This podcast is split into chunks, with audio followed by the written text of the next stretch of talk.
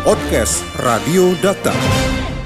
Dari kata-kata dalam sebuah portal berita dijelaskan bahwa Masjid Agung Al-Barkah Bekasi ini pernah disinggahi oleh Presiden Republik Indonesia yang pertama Soekarno dan juga Hatta saat diculik ke Rengas Dengklok. Benarkah sejarah mencatat hal tersebut bahwa Soekarno pernah singgah di Masjid Al-Barkah untuk mengetahuinya? Kami akan berbincang bersama sejarawan Bekasi Ali Anwar. Dokter Radio, bijak dan cerdas. Assalamualaikum, selamat siang Bang Ali. Waalaikumsalam warahmatullahi wabarakatuh, Bang Ibnu. Iya, sehat Bang Ali siang ini. Pemirsa, Alhamdulillahirobbilalamin, sehat-sehat. ya, Bang Ali ini betul tidak Bang Soekarno Hatta juga apa pernah singgah ataupun pernah mungkin beribadah di Masjid Al Barkah ini? Uh, sepanjang yang saya uh, amati, saya lihat, kemudian dari data-data ya, kayaknya nggak pernah deh Soekarno datang ke Masjid Agung Al Barkah deh. Hmm. Lantas ini eh, mengapa dari portal berita online ini mengatakan bahwa Masjid Agung Al Barkah ini pernah disinggahi sama Presiden Soekarno Hatta? Saya nggak tahu itu datanya dari mana. Hmm. saya nggak tahu data dari mana, tapi yang jelas saya nggak uh, uh, yang jelas logikanya nggak mungkin lah. Pada hmm. tanggal apa 16 Agustus pada saat penculikan Soekarno Hatta dari Jakarta ke Ras Dengklok Kerawang ya. Hmm. Itu nggak mungkin. Hmm. Tidak mungkinnya apakah dari uh, mungkin jalur ataupun jalan di Bekasi atau bagaimana bang? Ya karena begini, hmm. itu kan penculikan itu kan pertama rahasia ya. Iya. Rahasia uh, malam hari ya subuh gitu kan, malam hari. Terus uh, harus bergerak cepat mereka. Iya. Nah, kalaupun itu ada pengawalan, itu pengawalannya sifatnya cuma sekedar untuk mengamankan jalan saja. Hmm. Untuk mengamankan jalan saja, itu pun oleh prajurit-prajurit yang memang sudah sudah berkomunikasi dengan dengan apa uh, para pemuda-pemuda di Jakarta yang juga sifatnya rahasia. Nah, di antaranya uh, ya kalau di Bekasi ini kan misalkan ada Pak Jakarudin Baharudin apa Jakarudin Bahar hmm. uh, Bahar Baharu di Jakaria ya Baharu di Jakaria. Nah, dia menginforma uh, bilang ke saya waktu saya wawancara, jadi dibilang uh, Soekarno Hatta itu naik mobil itu, iya. itu cuma melintas saja, melintas hmm. saja dan Pak Jakaria cuma sifatnya cuma untuk mengetahui bahwa Soekarno Hatta memang sudah melintas gitu sampai ke Kerawang. Nah, jadi dalam waktu yang begitu singkat, begitu cepat, menurut saya nggak mungkin lah harus mampir-mampir misalkan. Walaupun mampir itu kan ngapain gitu loh. Yeah. misalkan sampai Bekasi eh, malam eh, ya pagi hari misalkan gitu ngapain misalkan gitu? Kan nggak ada. Nah, jadi waktu waktu itu berlangsung berangkat ke Kerawang berarti langsung uh, diberangkatkan ke Kerawang dan uh, mungkin sejak apa hmm. info bahwa Soekarno Hatta pernah singgah di Albarka ini masih ada kekeliruan bang ya Ya kalau seperti sampai sekarang saya nggak mengatakan keliru. Yeah. Kalau maksudnya begini, kalau memang ada data yang akurat dan benar, itu bisa menjadi sebuah kebenaran. Kan dalam penelitian sejarah seperti itu ya. Hmm. Saya sebagai apa sebagai sejarawan harus melihat satu kasus itu berdasarkan uh, apa yang terjadi bukan seperti apa yang kita inginkan. Gitu. Yeah. Nah kalau yang kita inginkan kan pengennya Soekarno mampir ke Bekasi hampir ke hmm. masjid kan. Iya. Nah, tapi kan fakta itu nggak harus seperti itu, tidak begitu. Kalau dari logikanya menurut saya nggak mungkin mampir-mampir ke situ. Jadi pasti dia uh, langsung uh, menuju ke sana ke Mas Dengklok. Hmm. Dalam hal sejarah ini sudah ada komunikasi atau respon uh, belum bang dari sejarawan atau tokoh-tokoh uh, di Bekasi? Uh, saya tuh udah apa kayak beginian nggak nggak nggak mau ya untuk menyebar ke mana-mana gitu. Biarkan saja sekarang kan eranya era media sosial. Iya. Yeah. kan? Ada saya cuma ngirim ke Facebook gitu kan. Nah dari Facebook itu nanti kan akan dibaca oleh banyak pihak. Dari situ nanti juga yang kira-kira berkepentingan harus memberikan tanggapan di Facebook ya kasih tanggapan di Facebook atau di apa di Instagram Tapi ya kalau memang lebih serius biasanya suka nelpon saya. Hmm. Seperti data ini lah kira-kira. Harus ada diskusi-diskusi uh, lebih dalam terkait dengan uh, sejarah ini, Bang ya? Ya perlu, kalau memang dianggap itu perlu. Dan menurut saya kalau memang ini apa, memang Albarka ini perlu menganggap ini penting, ya Albarka aja menyelenggarakan acara itu kan. Iya. Kalau dari sejarah Albarka sendiri, kalau Bang Ali lihat ini seperti apa, Bang? Apa ya? Sejarah Albarka sendiri. Ya, sejarah Albarka itu memang saya belum pernah melakukan penelitian serius khusus tentang Masjid Agung Albarka ya.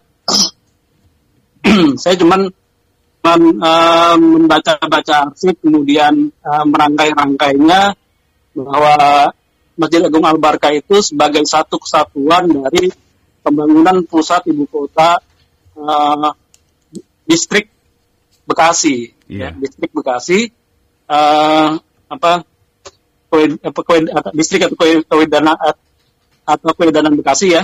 Yeah. Kemudian Rekaskap um, Mr. Cornelis, Pajak Negara, Presidensi Batavia. Jadi pada saat Bekasi masuk dalam wilayah Jakarta, wilayah Jakarta. Batavia. Nah, itu uh, pembangunan ibu kota ibu kota Kedanan Bekasi itu ya bersama, hampir bersamaan dengan pembangunan penyelesaian pembangunan jalan raya Dendels. Yeah. Jadi mungkin ada sekitar 1880-an gitu kan atau 1860-an gitu 60 tahun 1870-an. Itu bersamaan juga dengan di situ kan dibangun kan konsepnya alun-alun ya. Iya. Alun-alun. Nah, alun-alun itu kan di seluruh seluruh Indonesia, seluruh Pulau Nusantara ini kan di sebelah barat alun-alun itu ada ada apa? Masjid. Ya, hmm. kan? Iya. Nah, di sebelah timur alun-alun itu ada rumah uh, para pejabat gitu. Hmm. Terus di situ juga uh, kalau di sebelah selatan itu biasanya ada kantor telegram, telegraf gitu, juga ada pasar. Nah, di sebelah di sebelah utaranya yeah. kita di sebelah kan? Eh tadi di sebelah selatan ya? Di dari uh, utara ini. di sebelah utara tadi sebelah utara. Nah terus sebelah selatannya itu biasanya di kantor kantor militer kantor tentara kantor polisi juga di situ sama kejaksaan dan pengadilan. Nah kemudian dalam perkembangannya berdiri uh, rumah sakit di Bekasi jadi konsep alun-alun itu memang seperti itu jadi satu kesatuan. Nah di seberang di seberang alun-alun itu kan ada ada pasar Bekasi ya yang dibatasi oleh oleh kali Bekasi. Nah jadi sekitar-sekitar saat itulah dibangunnya um, masjid di Bekasi. Jadi itu pemerintah yang bangun, tapi soal tanahnya itu milik siapa, itu itu harus diteliti kembali gitu. Mm -hmm.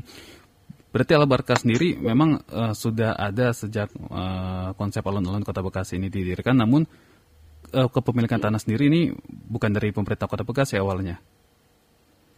Ya, ya pemerintah Hindia Belanda pada saat itu tentunya kan. Mm-hmm. Kalau pemerintah Kota Bekasi kan sudah sudah ke sini pada iya. masa-masa yeah. orde orde lama, orde baru, ya dari mulai Kabupaten Bekasi kemudian menjadi Kota Bekasi. Gitu. Mm -hmm.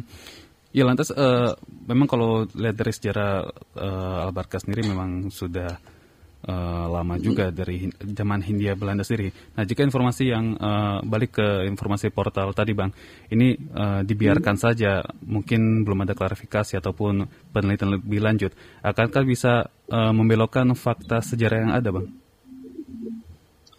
Ya, itulah yang saya sayangkan dari siapa pun juga ya, dari teman-teman. Kadang-kadang ya baik itu teman-teman dari media maupun teman-teman uh, yang menjadi narasumber gitu loh. Hmm. Uh, kadang-kadang suka keceplosan gitu, dia cuma mendapatkan informasi yang nggak valid gitu, yeah. tanpa dijadikan sebuah kebenaran. Nah, kalau cuma sekedar buat diskusi ngobrol-ngobrol biasa saja sih wajar-wajar saja lah. Yeah. Tapi begitu sudah masuk di media, apalagi medianya media nasional gitu kan, ini kan jejaknya ini kan akan tercatat terus dan itu akan dibaca oleh oleh siapa pun juga termasuk generasi muda sekarang. Nah, generasi muda sekarang juga kalau dia membaca tanpa tanpa sebuah apa Literasi argumentasi khusus yang ya. kuat juga akan jadi masalah juga gitu. Itu akan menyesatkan nantinya Hmm. Iya. gitu. Baik berarti eh, memang ini harus eh, ada fakta ataupun eh, diskusi khusus terkait dengan Soekarno pernah singgah dalam berkas sendiri karena dikhawatirkan mungkin generasi muda yang mungkin membaca artikel di portal berita sendiri eh, akan menganggapan bahwa Masjid Agung Al Baraka ini memang eh, saksi sejarah Soekarno pernah singgah atau pernah hadir eh, di Bekasi. Lantas kalau minat anak-anak muda ataupun generasi muda saat ini tentang sejarah sendiri, kalau Bang Ali lihat di Bekasi bagaimana? Sebetulnya sih anak muda sekarang itu eh, bagus banyak kok yang tertarik dengan sejarah gitu kan. Iya. Nah, eh, bahkan ada beberapa teman-teman juga gitu kan anak-anak sekarang itu bikin video-video gitu kan. Iya. kemudian dia mewawancarai tokoh-tokoh di kampungnya ya gitu loh. Nah, cuman tetap uh, begitu itu uh, akan apa atau akan ditampilkan di di media sosial atau kemudian tulisan-tulisan uh, makalah ataupun juga Hmm. itu tetap harus terverifikasi sumbernya. Nah, valid atau tidak valid gitu loh. Dan itu kan membutuhkan ilmu, ilmu metodologi sejarah namanya. Kalau tidak, ya itu nanti akan menyesatkan teman-temannya Iya. sendiri. iya betul. itu yang saya khawatirkan di situ saja. Dan saya perhatikan banyak itu teman-teman yang seperti itu. Tapi kan saya pusing kalau harus harus melayani seperti itu. Seperti sekarang aja nih kan, Iya. yang pemberitaan di media ini kan di koran ini. Jadi saya cuma bagian untuk untuk menanggapi, untuk menangkis gitu kan, untuk membantah. Nah, padahal keinginan saya bukan begitu. Kita diskusi itu dalam kerangka uh, sudah di otak kita tuh sudah terisi oleh sebuah kebenaran gitu. Sehingga pada saat diskusi kita tinggal mencari mana kebenaran hakiki, bukan kesalahan hakiki. Ya, kalau misalkan eh, di dalam artikel ini ada mungkin ada, ada sedikit unsur politisasi sendiri, ini kalau dari Bang Ali sendiri gimana? Maksudnya politisasi gimana? Ada mungkin ada unsur politisasi eh, tersendiri atau khusus, ada unsur politiknya. Ini kalau dari Bang Ali menanggapinya bagaimana? Kalau saya lihat sih nggak ada. Kalau unsur politisasi nggak ada. Uh, ya itu semata semata karya jurnalistik saja. Cuman memang tadi yang saya perlu ingatkan itu soal uh, kita sebagai wartawan juga kan tetap harus harus apa namanya korek ya. Iya. Gitu. Uh, kalau kita menanyakan kepada orang yang bukan bidangnya, bukan ahlinya, nggak ngerti, nah, ya kesalahan medianya sendiri. gitu. Saya juga kan saya juga kan wartawan kan. Hmm.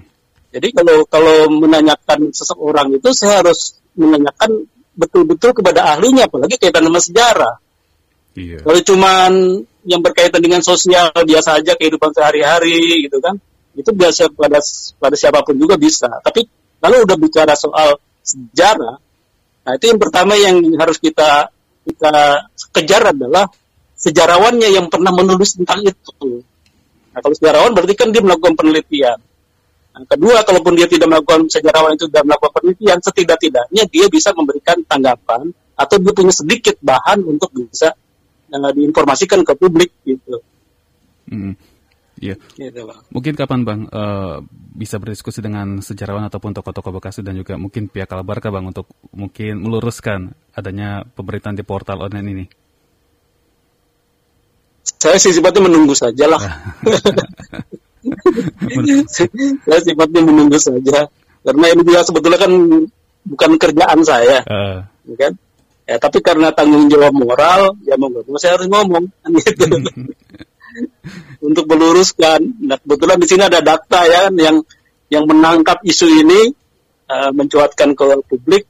Dan ini ter- terima kasih banget, nih kan? Daripada saya ujuk-ujuk datang ke data, minta klarifikasi, lah itu kan repot juga. Nggak apa-apa sih Bang. Oke, iya. Ya, Alhamdulillah lah, syukur da- data bisa Amin. eh, apa bisa menangkap isu ini, kemudian nanti akan bisa.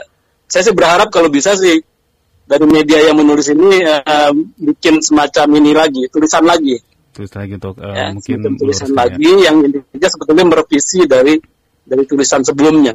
Itu biasa kok. Saya juga kan di waktu di Tempo kan gitu juga. Hmm, Saya di, di Tempo kayak gitu. Misalkan hari ini kita menulis salah gitu kan. Iya. Nah, kemudian diprotes oleh orang, terus kita analisis demikian rupa, kita teliti juga, oh ternyata kita salah gitu kan. Udah, edisi berikut kan ini nggak mungkin dihapus, ya kan? Nah, tinggal kita bikin catatan kalau emang online, kita bikin catatan di bawahnya bahwa uh, pernyataan yang kemarin itu uh, yang sebelumnya salah, yang benar adalah ini. Kalau koran itu berarti besok ada revisi gitu. Sederhana sekali gitu gitu. Hmm. Ya. ya, Bang Ali mungkin uh, terakhir ada yang ingin disampaikan ke masyarakat masyarakat Bekasi terkait mungkin sejarah di Bekasi dan generasi muda ini. Ya, uh, bahwa sebetulnya begini, kita ini kan uh, harus menganggap bernilai setiap profesi. Ya, jadi kalau memang dia misalkan dia seorang arsitektur, maka dia uh, harus kita hargai dia sebagai seorang arsitek, gitu kan. Nah, kalau dia memang uh, ahli hukum, maka kita harus hargai dia sebagai ahli hukum. Kalau dia memang sejarawan, maka dia dia harus dihargai sebagai uh, ahli sejarah. Dari dalam hadis yang lain juga kan sudah menyatakan begitu. Iya. Serahkan kepada ahlinya. Betul.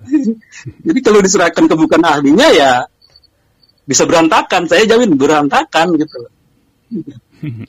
udah bener nih. Hadis itu udah bener banget tuh. Serahkan kepada ahlinya. Sudah teruji ini bang ya? Sudah teruji. Uh, harus teruji banget. Sudah teruji banget apalagi uh, hadis agama yang mengatakan baik. Bang Ali terima kasih sudah berbincang bersama kami dan uh, semoga ada pelurusan ataupun statement lain dari uh, sejarah di Alabarka ini. Baik terima kasih bang Ali. Assalamualaikum. Assalamualaikum warahmatullahi wabarakatuh podcast Radio Data. Anda cukup masuk ke mesin pencari Google atau lainnya dan tinggal mengetik podcast Radio Data. Podcast Radio Data, aktual dan informatif.